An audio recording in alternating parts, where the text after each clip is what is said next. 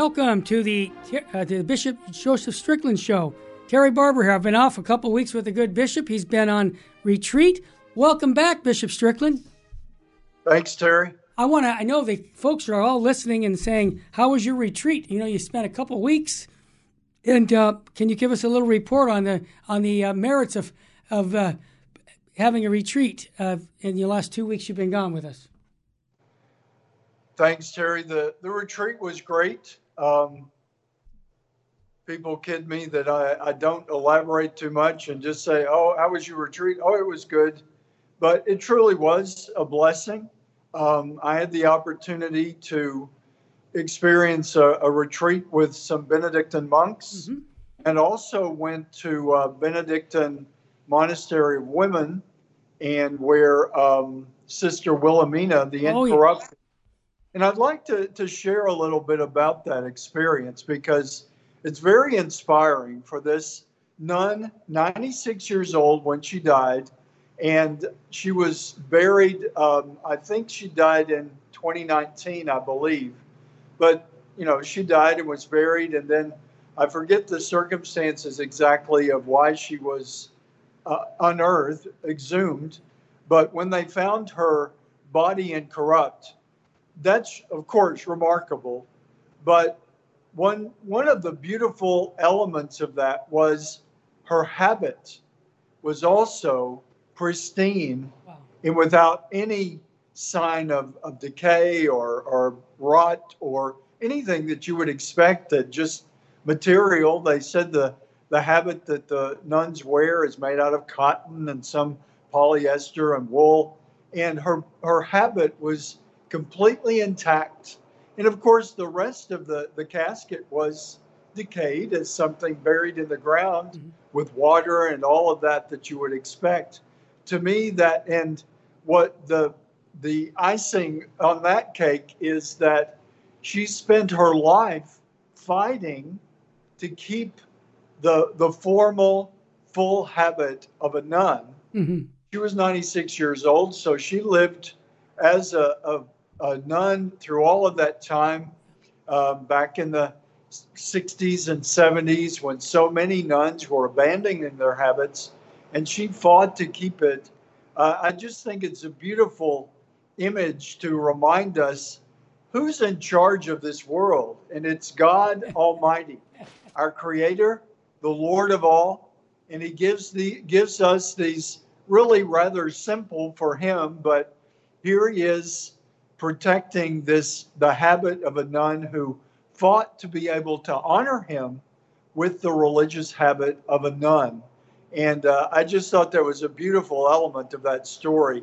Um, another story that I was told a priest who had had heart trouble uh, prayed in the presence of Sister Wilhelmina. And uh, I mean, they have her beautifully displayed there in the beautiful chapel of the Benedictine sisters there in Gower. And this priest prayed there. He'd had a ho- couple of heart attacks and was going to the doctor. He was concerned about it. So he prayed there, goes to his heart doctor, and uh, the doctor says, Why are you here? And he said, Well, I've had a couple of heart attacks and, and I'm just concerned about my heart condition. And the doctor says, you haven't had any heart attacks. and so maybe that's the first miracle that will um, be part of the cause for Sister Wilhelmina being ultimately canonized as saint. But that was just a story that I was told while I was visiting there. And that's how God works. God is the Lord of life. He sent us his son. That's what we're preparing to celebrate once again during Advent. Um, I put out a little video on my new YouTube channel encouraging people to make this a very special Advent. As we all know, it is kind of special because it's it's brief. The, the fourth week of Advent really is only a few hours on the fourth Sunday of Advent, and then that same day it turns into Christmas Eve. Um, so we don't have much of a fourth week of Advent at all, but that hopefully just inspires us to use these last days until the fourth Sunday of Advent, which will be also December 24th, Christmas Eve, that we use that as a real opportunity to focus on what Christmas is about. It's a very busy time for all of us, for priests in the parishes, for the people, but I think we need to, especially this year, remember that we are celebrating Joy to the World, the Lord is come. That is one of my favorite hymns for Christmas. That really speaks of what Christmas is all about. And we we need to just be joyful. Joy to the world. The Lord is come, Jesus Christ. And I think what we have to emphasize also is that the same Lord who was born according to our calendar, that's why it is the year 2023, because according to this calendar, and I know that, you know, scripture scholars have some different ideas and maybe it needs to be adjusted, but I say let's just go with the calendar that we use for this last few days. We are writing on checks and letters the year 2023. January 1st, it will be the year 2024. Hmm. 2023 years since Jesus Christ was born. I think that's just that's a simple reminder in our culture that is so distant from God so often. Let's just be joyful even to just look at a calendar and remember that with all the problems that are real, but we never despair, we hopefully never lose our joy, and we just remember we still count the years since Jesus Christ was incarnate in the womb of the Blessed Virgin Mary and born among us. That's what Advent is about. That's what Christmas is about. That's what our Catholic faith is about, celebrating that the Lord is come and he's calling us away from sin and darkness and death into the light of ultimately everlasting life. So, as you can tell, I can get a little carried away with what we need to focus on for Advent and Christmas, and really all the days of the coming new year. Bishop Strickland, that's what we have you on the radio here for. In my opinion, what you just said, uh, those brief minutes, a meaning and purpose of life, to give our lives to Christ, to serve Christ, to stick to the truth, the deposit of faith. This has been your charism as long as I have known you, doing these radio shows for several years now. And I hope that in the new year, with you not having the responsibilities of being an ordinary for the Diocese of Tyler, that you'll be able to continue just inspiring the flock to fall deeper in love with Jesus Christ. I mean, what a great job you have. I mean, I'm in a sense of uh, a calling as a bishop to teach, govern, and sanctify the flock. And I, and I think that um, here at Virgin Most Powerful Radio, we're honored to collaborate with you on sharing the gospel because you and I only have so many breaths of air left. We're in our 60s. So we want to make every day, every moment fruitful for the Lord. So I thank you for your storytelling because that's a great way. I think you're, you're mimicking our Lord in the gospel. He's always telling stories to communicate the teaching. So I'd like to shift gears if we could in these last couple minutes of the first segment and I'd like to just set the stage because many Catholics right now, from what I could tell, are really disappointed. That's like my, mildly saying it, disappointed in the Holy See coming out and saying that they're going to bless same sex partners, uh, not only same sex partners, anybody who's in an irregular um, marriage, um, and not, and try to kind of do the, I call it the mental gymnastics of trying to say, well, we still believe that marriage is between a man and a woman. But I mean, I'm not that stupid. I'm pre- I mean, I'm stupid, but I'm not that stupid. I can understand and read the document, and it seems that it's lowering the bar regarding the sacredness of marriage, and it's undermining the what I call the deposit of faith on the moral teachings of the sixth and ninth commandment.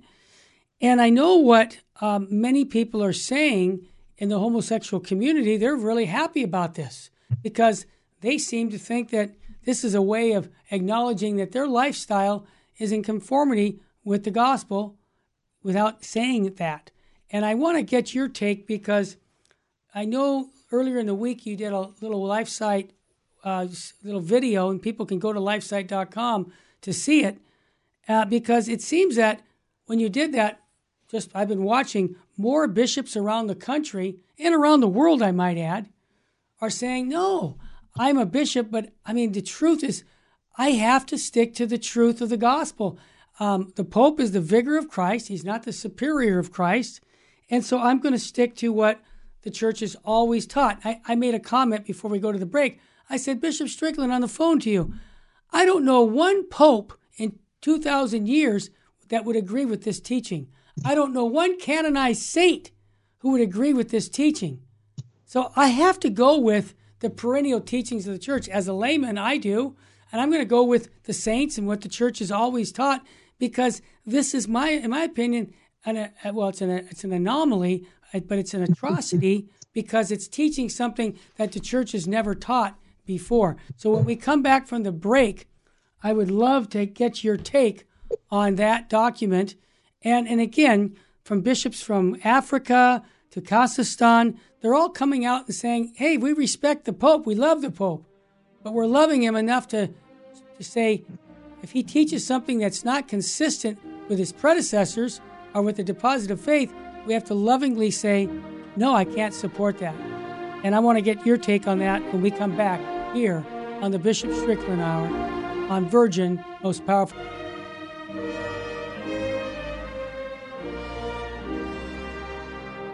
Now back to the Bishop Strickland Hour. Welcome back. I get a kick out of this, Bishop Strickland. You and I both have our phones and we're looking. I'm getting texts. I'm getting.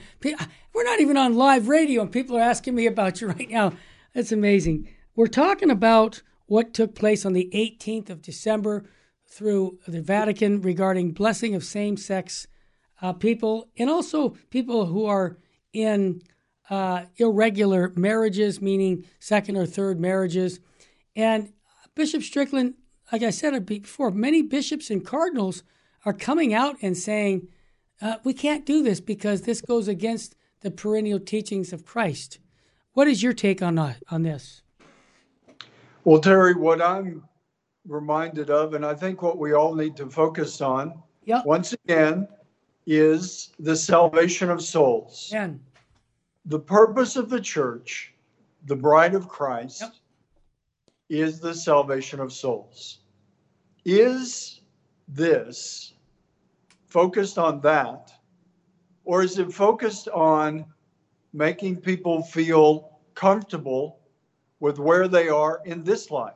like you said earlier, we're both, I mean, a, lot of people think, oh, they're old guys, don't listen to what they're saying.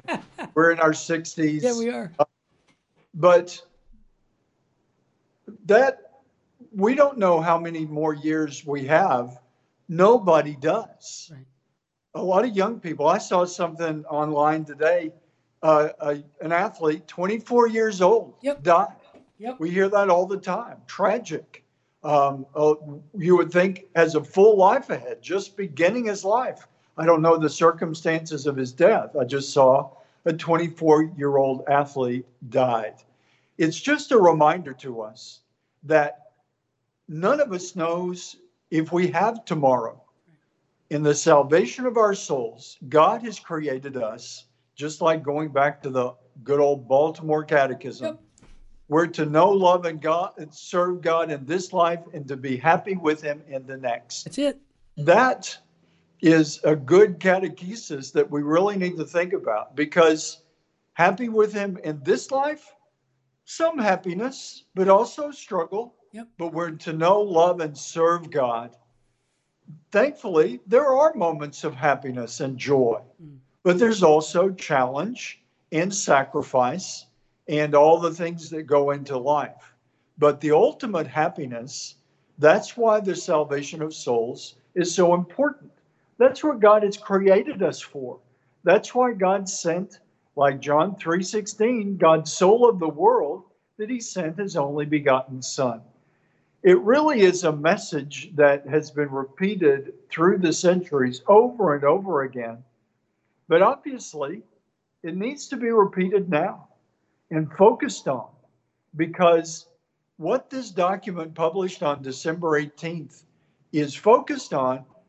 I'm, I may not have read it well, but I didn't see anything about repentance of sin. Either did I. It it didn't even talk about that, much less focus on it.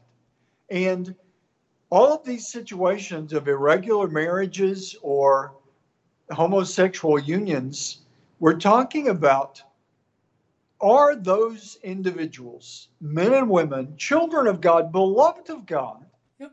are they on the path of their salvation Mm. Or are they simply living in a way that they find fulfilling now, but it, do they believe in the salvation of souls? Do they believe in the, the eternal life that God offers us? Many don't, many do, but um, that's what we that's what the purpose of the church is. So people accuse both of us. I know they accuse me of Yeah. being divisive and being disrespectful to Pope Francis. Just As I've said before, the greatest respect for any pope, That's any bishop, any layman, any laywoman, any priest, any deacon, the greatest respect for every person is to be focused on the salvation of their soul and the salvation of our souls. Mhm. And part of what motivates me, and, and I know what motivates you as a disciple, Right. but you're also a father Amen. and a grandfather Yep. and a husband. And in that vocation, you have a certain responsibility to be a model and to correct when necessary. And to certainly, you have an obligation for the salvation of your own soul, but also those souls that you're responsible for. Ultimately, when your children and your grandchildren become adults, then it's ultimately their responsibility. But even then, you can have the the ability to influence, to encourage, to challenge when you see them going against the salvation of their own soul.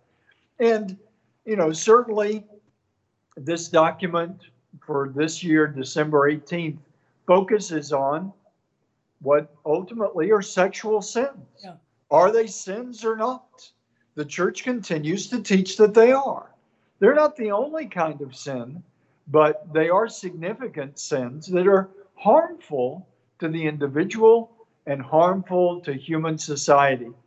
But you could really take what is said in this document and say, well, anyone who is living a life of sin that is rejecting the Ten Commandments or the teachings of the gospel, they should be able to come forward for a blessing as well. And that becomes nonsensical in trying to live this truth that Jesus Christ died to share with us. As, as I've heard someone say recently, and people have said to me, you know, Jesus doesn't need you to defend him. Absolutely. He is Lord. He doesn't need me, but I need to, for my own salvation, I need to speak the truth. Yep.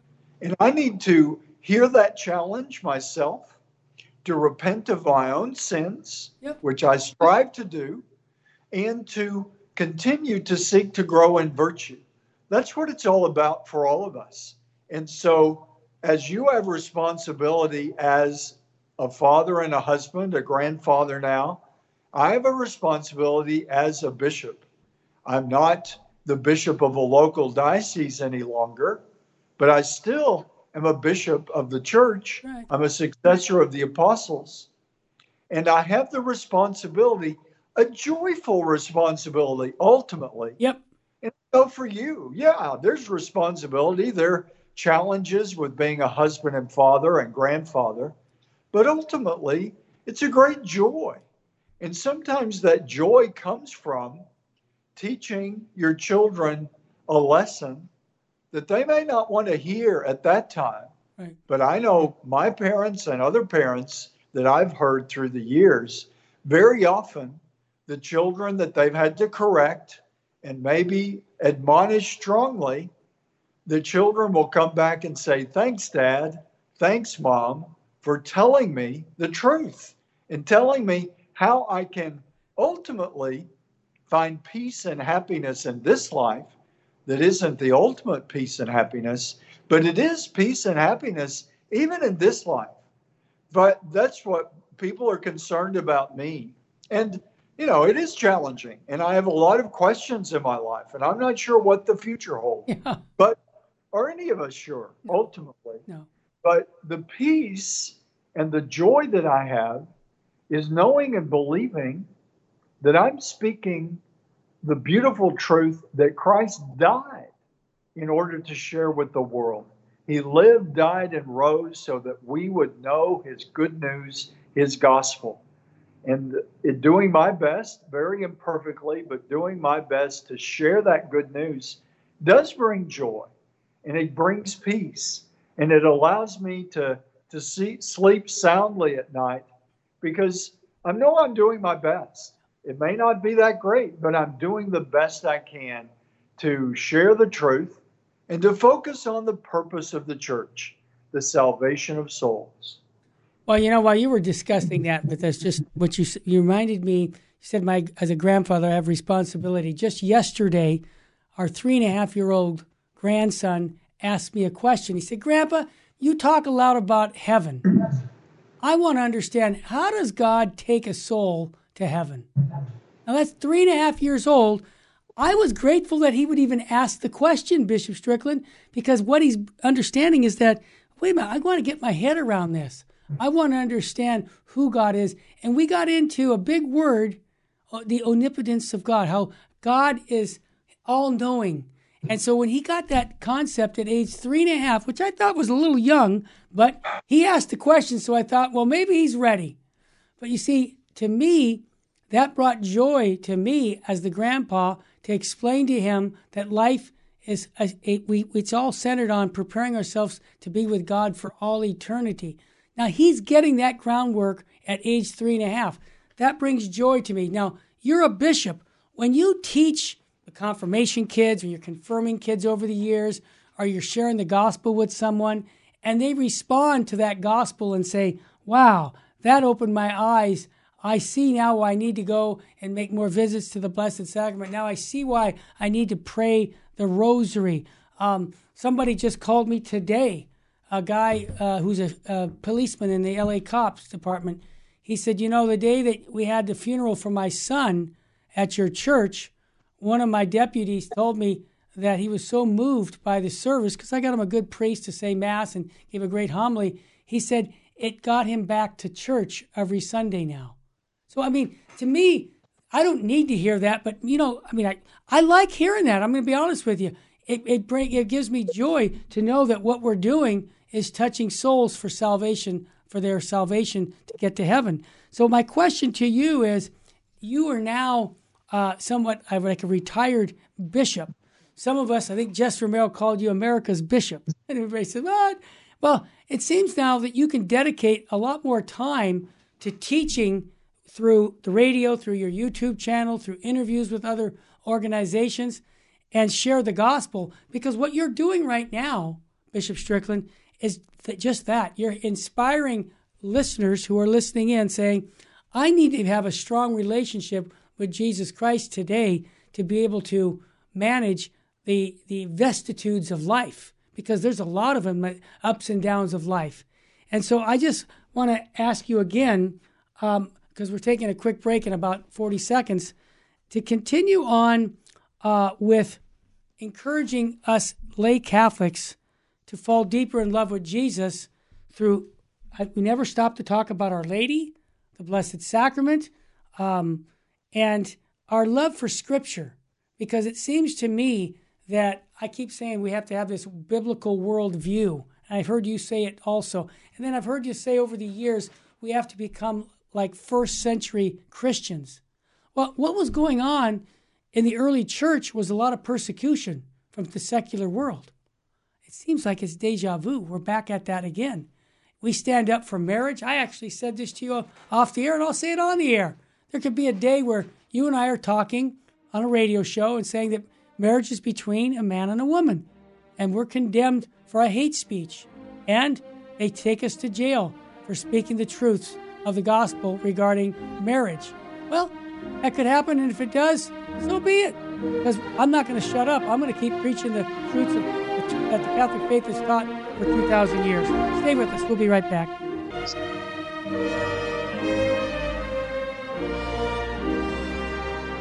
And now back to the Bishop Strickland Hour.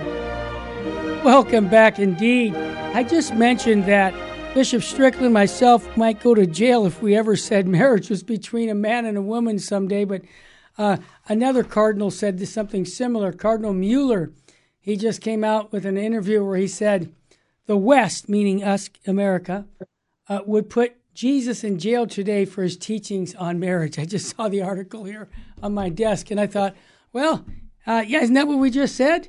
So, so here's the bottom line, Bishop Strickland. We're living in times of a lot of confusion. You've said that over and over again. And, you know, you're no prophet. You're a man who loves Jesus Christ. You try to encourage people to stay close to Jesus and the Blessed Sacrament by making holy hours, spending quiet time with Jesus. You're constantly encouraging people to get their rosaries out for world peace, to implement the Fatima plan. What else can you share with our listeners that will inspire them to stay focused and stay in their lane, so to speak, because many people are depressed over the confusion that the Vatican's putting out. And how can you help us stay focused on Jesus Christ? Well, thanks, Terry. I think there are numerous ways, mm-hmm. more than you can count. And yeah. thankfully, I think we need to, as you asked that question, yeah. people are concerned. Sometimes people are very worried. I've had people contact me and say, okay, this is it. I'm leaving the oh, church. Oh, no. I always plead with them yeah. never leave the church. Oh. The church should be so woven into who we are that we can't. That's right. We can't leave the church any more than we can quit breathing. But we do need to to speak up and to lovingly be challenged ourselves and challenge others. But I think as we see many concerns and many issues, always be aware there's there are wonderful good things developing. Um, and both of the, the monasteries that I visited while I was on retreat, two Benedictine monasteries, yeah. they're both what they're calling, what they call establishing a new foundation. Awesome. They have reached the point where they're full, and so they're reaching out for starting another abbey or another community of Benedictine monks or nuns. Both are are growing in that way. So there's good news out there. Mm-hmm. I think we need to, just like in the political world, sometimes it's hard to find the good news, but in the church, there's always good news. There are people that are starting movements and praying. And I know in Tyler, when I was bishop there, many good things were happening. And very often, on the grassroots level, just local people coming together for a rosary prayer group or a Bible study, all those good things. One thing I think, especially in the context of what we've been talking about, the blessing of same sex marriages or irregular marriages, right. there's an organization called Courage that I think we should really highlight. Big time. And, and I think that's a good model for I don't know the origins of courage, but it basically exists yes. to support those who are struggling with the temptation yep. of same sex attraction. And their courage exists to support them, right. lovingly to call them to virtue, to call them away from the temptation to sin, and to give them the support they need to recognize God loves them as they are, and because He loves them, He calls them to turn from any sinful inclination. And certainly for people involved in courage, which is specifically focused on same sex attraction, which the church teaches, continues to teach, that if we act on that, if we live a lifestyle that is based on same sex attraction, a sexual lifestyle, it's sinful. Yep. That doesn't mean that person is not no longer beloved of God or somehow is disposable. Absolutely. they are beloved of God. We all are. We're all sinners, but God doesn't stop loving us, thankfully, when we struggle with sin. Right. But the key word there is struggle. Courage exists to help those struggling with same sex attraction, wanting to live a virtuous life, believing what the church says, and, and doing their best to live virtuously. I'm sure they have other sins in their life that they struggle with, but for those uh, supported by courage, certainly the same sex attraction, that uh, strain of sinfulness is, is very challenging and very difficult. And many times people can begin to believe they aren't beloved of God because they're struggling with this. What courage helps them to realize is that they are beloved of God. And because God loves them, he doesn't want to do them to, to live in a way in a lifestyle or make choices, even if it's just an episode here or there, to to live to enter into sinful activity. God wants us to live the virtues that his son has shown us. So I applaud those involved in courage and encourage those who may be dealing with those frustrations and those temptations to know that there are groups out there that are there to support them. And I think um, it, you seem to indicate that you knew. I know Father Harvey, the founder. Yeah. We'll, we'll tell the story briefly All about right. how did courage begin because okay. I think people need to know those sure. signs of hope. And instead of despairing and kind of wringing our hands, yep. we need to be inspired by so many through the ages in the life of the church who have seen a need and have done their best to address that need. My understanding was 1980s. I met him at a, at a Human Life International symposium. I think it was 84. And I was recording him, and he tells his story that as a priest of the Archdiocese of New York, he had a lot of, uh, he was in an area where there was a high volume of homosexuals at his parish. And they were coming to him saying, Father, I have same sex attraction. What do I do? And he was going on. He said, Man, this is something. I what's going on? So then he started a small support group at his parish, trying to show them, okay, you, you can acknowledge it, but you're to live a chaste life. Like married couples live chaste, single people live chaste. You got to be called to chastity. Let's let's have some. Let's work on how we can overcome these temptations and saying no to ourselves. So it ended up growing because other parishes found out that they were meeting at his parish, and it just blossomed in the Archdiocese of New York. And then other people heard about it from other states, and then it became not just in the United States, but worldwide. But here's the kicker I mean, this is exciting that Father Harvey did this, but I remember friends of mine here in Los Angeles who wanted to start a courage a chapter, and the homosexual community. Now, uh, Bishop Strickland, this is scandalous but I can I still keep in touch with this man. And he said that the people at this group that they were meeting for the homosexuals don't want to hear what courage has to say because we don't agree that we have to say no to ourselves. We uh, want to be able to live this life of sodomy and still be accepted in the church. And unfortunately, Bishop Strickland, the Diocese of Los Angeles was shunning courage and didn't give the support that it should have been given. And I think here's the bottom line Father Harvey was a very courageous man, and he was ridiculed by a lot of people saying, People can't say no to themselves. Get along, get over it, man. This is who they are. And he never compromised. And I believe talking to former homosexuals who, who say that they overcame their sin of being an active homosexual was because of courage, giving them uh, the Catholic Church's position on on sacrifice and prayer and penance and uh, confession, going to confession often, staying close to Jesus in the Eucharist to overcome these sins. And I think that that's the same. That answer hasn't changed, Bishop Strickland. It's still the same. But here's the challenge I have with many in the church. They don't want people to have to say no to themselves because the culture, the world, the devil, and the flesh has infiltrated us to be compromising. And even people, as bishops, sometimes I see it where they say, well, they can't say no to themselves. And they, they are wrong on that. They don't realize what graces can do for people. And even as a layman, here I am telling you, a bishop, I'm saying, Bishop, people can say no to themselves. They have that power through grace.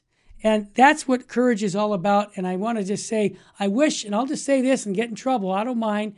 I wish the Holy Father would have had visits with courage rather than New Ways ministry, which was all about active homosexuality. So I don't know why, I can't speculate, but I can just say courage is really the Catholic view on overcoming uh, oneself when it comes to sexual deviations on homosexuality, and I endorse it 100%. I'm done. That's just how I see it. Where, why can't we promote saying no to ourselves? Bishop Strickland, this is the world we're in right now. It's like, well, we want people to feel welcomed. Well, Bishop Strickland, correct me, I'm right on the air, correct me. Uh, you want them to feel comfortable in this world and live in mortal sin? That's not loving them, man. Loving them is saying, repent and believe in the gospel the same way I have to repent and believe in the gospel. Absolutely. I'm sorry, that's I got a little carried away on that, but I just wish we had more voices who would just go with this biblical view of life that we have to learn how to give our whole life to Jesus Christ. Our weaknesses, our strengths, it's all given to Him, and we ask for grace to overcome all these temptations that we have. What do you think I'm? I'm a married man. You don't think I have temptations? You're crazy. Of course, but you know what? I've learned how to say no to myself.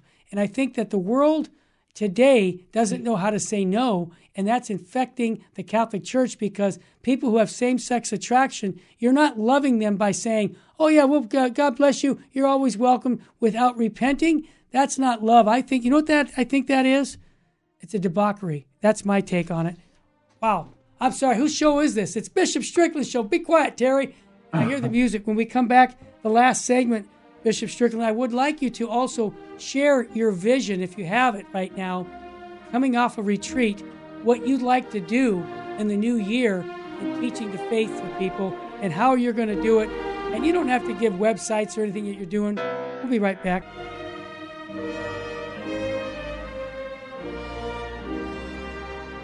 And now back to the Bishop Strickland Hour.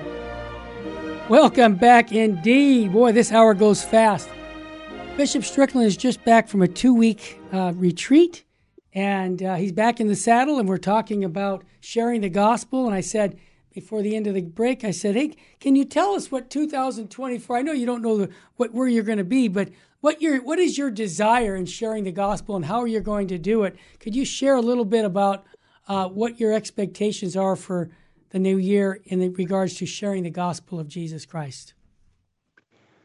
Thanks, Terry. Um, really, what I've been inspired to Mm-hmm. focus on is helping my brother priests. Mm-hmm. Uh, ultimately, I'm just a priest, uh, a bishop, yes, with the additional responsibility. But the great joy of my life is to be a priest, celebrating the Eucharist Mm. and the other sacraments, proclaiming the word, proclaiming Jesus Christ. And so I've already written one letter to priests. There's another letter, the second letter that I hope to post tomorrow. Good. Um, just encouraging priests, uh, some challenge to really focus on what priesthood is, is about. We are, as ordained priests, we are, the church speaks of being alter Christus, another Christ. And that is, I mean, what a challenge that is. It could be many, and sometimes people do say, oh, those priests are arrogant, speaking of this alter Christus. But certainly, that's, you know, we're sinners and that can happen. But hopefully, the church's emphasis on priests being other Christ can humble us as the Lord humbled himself to be the high priest among us. Um, so that's really what I hope to do is to encourage priests to, to really focus on and what I said in this first letter is to be Marian and Eucharistic. Amen. Um, to me, what I've learned, and I've learned it more and more deeply as my life of 38 years as a priest has gone on, especially as a bishop. Um, but I've learned that that's the heart of priesthood is to be Marian, which is to recognize the Blessed Virgin Mary as the great disciple, the model of discipleship, who's always pointing to her son. And then, of course, to be Eucharistic is to be men who know that when we stand at the Eucharistic altar, take bread and wine that becomes the body and blood, soul, and divinity of Christ. We're doing our most important work. And I I know in my formation that wasn't focused on as much. I mean, how can you focus enough on that? Yeah. Um, but to really recognize that everything that I do now as a priest and bishop should flow from that Eucharistic altar Mm-hmm. because that is where, at every Mass, I celebrated Mass this afternoon, and where at every Mass we are once again in the presence of Jesus Christ. The same Lord that we're preparing for during Advent, that we celebrate during Christmas, that it, the same Lord is there in the form of consecrated bread and wine. Right. I need to spend the rest of my days focusing on that, living it more clearly, turning from sin and living the virtues more fully and encouraging others to do the same. And that's what what I'm inspired to do Mhm. as bishop who no longer has the responsibility of administering a diocese. Mhm. But I I think that I do have the responsibility of not just saying, oh well, I can just be retired and and just uh, take it easy. I think instead, the world needs and the church needs stronger priests that are more focused on those two basic elements. I mentioned in the letter, uh, I know we've talked about it before, but the vision of St. John Bosco, right. Who sees the church as a ship in a terrible storm, but that ship is anchored, tethered to a pillar of Mary Mhm. and a pillar of our Lord in the Eucharist. So, as priests, uh, that to me is is the the Eucharistic revival that we need. That is the renewal of priesthood that we need. That is the strength for priests is to be Marian and Eucharistic. So Good. I ask everyone to pray for me, to pray for our priests, and hopefully I can find simple ways, but helpful ways for priests to remember with all those who are still administering large parishes and bishops who still have the responsibility of administering a diocese. Maybe I can be a voice to remind them Good. the most important work is to pray and to celebrate the Eucharist with reverence in whatever form is being celebrated, but always remembering that the Lord of the universe comes to that Eucharistic altar in the form of consecrated bread and wine. Wow, wow. That's a great uh, job to have for 2024. I hope we can uh, be a, a, vessel for you to do that. And I'll do everything in my power to help uh, get that message into people's hands. Mr. Strickland, um, Father Charles Murr, who you've had on this uh, your show, uh, he's a, a, priest who um, worked in the Vatican as a secretary to Cardinal Gagnon, who was the cardinal. He was the archbishop at the time when Saint Paul VI asked him to do a three-year study regarding Freemasonry into the, the how many Freemasons do we have in the Vatican, and because the Pope had wanted this report to be done, so he did it. And Father Murr was his secretary, and he told me a story that kind of relates to the issue that we have talked about same-sex blessings. And he said, Terry, you know, I remember years ago, a nun who was living a double life uh, came up to Cardinal Gagnon and said, "Could you give me a blessing, Your Eminence?" And his the cardinal, who was an archbishop at the time, said, "Certainly, you may kneel down." And then he said this to the person. He said, May this blessing distance you from the fires of hell to which you are perilously close in the name of the Father, Son, and Holy Spirit. Amen. Now, I say this not laughing. I'm saying that's serious. This man was an archbishop. He realized the person who was coming to him was living in objective sin, and they wanted a blessing. You know, so he said, Look, I'll bless you, but you need to be aware that you're running in dangerous territory. You might be going to hell because of this unless you repent. So you need to repent and believe. So, my question to you is many priests listen to this show. I'm thinking that's what I've been telling my priest friends. If someone asks for a blessing that's that you know is living a, a debauchery life, uh, you give them the blessing, but you call them to repentance, like the Archbishop did. Would you agree with that approach? I do. I think that that is the truly loving approach, and to and to welcome the if people do approach mm-hmm. a priest yeah. that is not wanting to bless sin, yeah. as a couple of years ago, very clearly the church says we can't bless sin. Right. But certainly, and I think a, an important reminder of that, Terry, Tell is me. that we are, sin does not define us. No. We are children of God that are burdened with certain sins, all of us. That's why we need to go to confession. Yeah. We need to repent of those sins.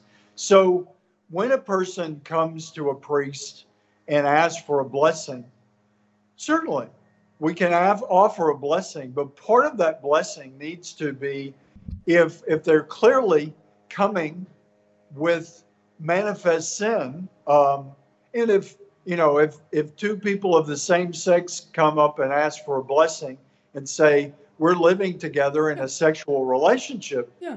that blessing needs to include a call to stop that sin, to repent, to change your life. Yep. They may not want to hear that. They may walk away and say, well, we don't want that kind of blessing. But that's what I would recommend that a priest do with love and with patience. And who knows? Maybe some of those will hear the call to turn from sin, just like we were talking about with courage. Yep. Um, and really, if this document that we were talking about had had built in that kind of understanding. Oh, yeah. But at least, you know, as I read it, it's not, it doesn't speak in those terms. Nope. It doesn't say, if you are in objective sin, repent of that sin. And that can be part of the blessing that we would impart. I mean, priests do that all the time, ultimately. Yeah. And when, when a person comes into the confessional, they come in as a sinner. Yeah. And the blessing of confession is that they confess that sin, they express a firm purpose of amendment, meaning they say, I want to change my life. Um, I mean, most priests would say, and I, I would have to say as a sinner, and I would imagine you say the same. We we have that firm purpose of amendment. Got to have it. But we fail and sin again. Oh, yeah. Hopefully, not to the same degree, maybe not in the exact same sins, but we sin again yep. because we're weak and yep. we're broken. But we offer that firm purpose of amendment. And I can speak for myself that you, once you really commit to that, the grace of God can help you grow away from various sinful behaviors and temptations that we're dealing with. That's what it's all about. So everyone who goes into a confessional is is seeking a blessing as a sinner. That's right. That's what we do as a church. But what is troubling is to ignore the sin and say, I want a blessing, but I don't want to address the sin and I don't want to be called to repentance. I don't want to change anything. We all need to be willing to be changed by the grace of God at work in our lives. And your point in the confessional, if you don't have repentance for your sin, the priest can't absolve you of your sin. You have to have repentance. And so that's what kind of blows me away that this has been such a clear teaching of the church that um, we have to continue to preach because that was our Lord's first word. You know, John the Baptist, uh, repent and believe in the gospel. And that's what we do here on the Bishop Strickland Hour. It's not Bishop Strickland's personal opinion that matters, or not Terry Barber's opinion. What is the truth? What has Jesus Christ been teaching for 2,000 years? That's our bar, nothing else. So I want to thank you for that. Could you uh, give us a, a, a blessing, please, Bishop Strickland? Mighty God, we ask your blessing for everyone participating in this Virgin Most Powerful Radio. We ask this in the name of the Father, the Son, and the Holy Spirit. Amen. Thank you so much, Bishop Strickland. Hope to see you again next week. Thank you, our supporters who support Virgin Most Powerful Radio. Please take this podcast, send it to your friends, tell people about all the shows that we have to offer, especially the show on Bishop Stream with the Life of Christ. What a great show that is. May God bless you.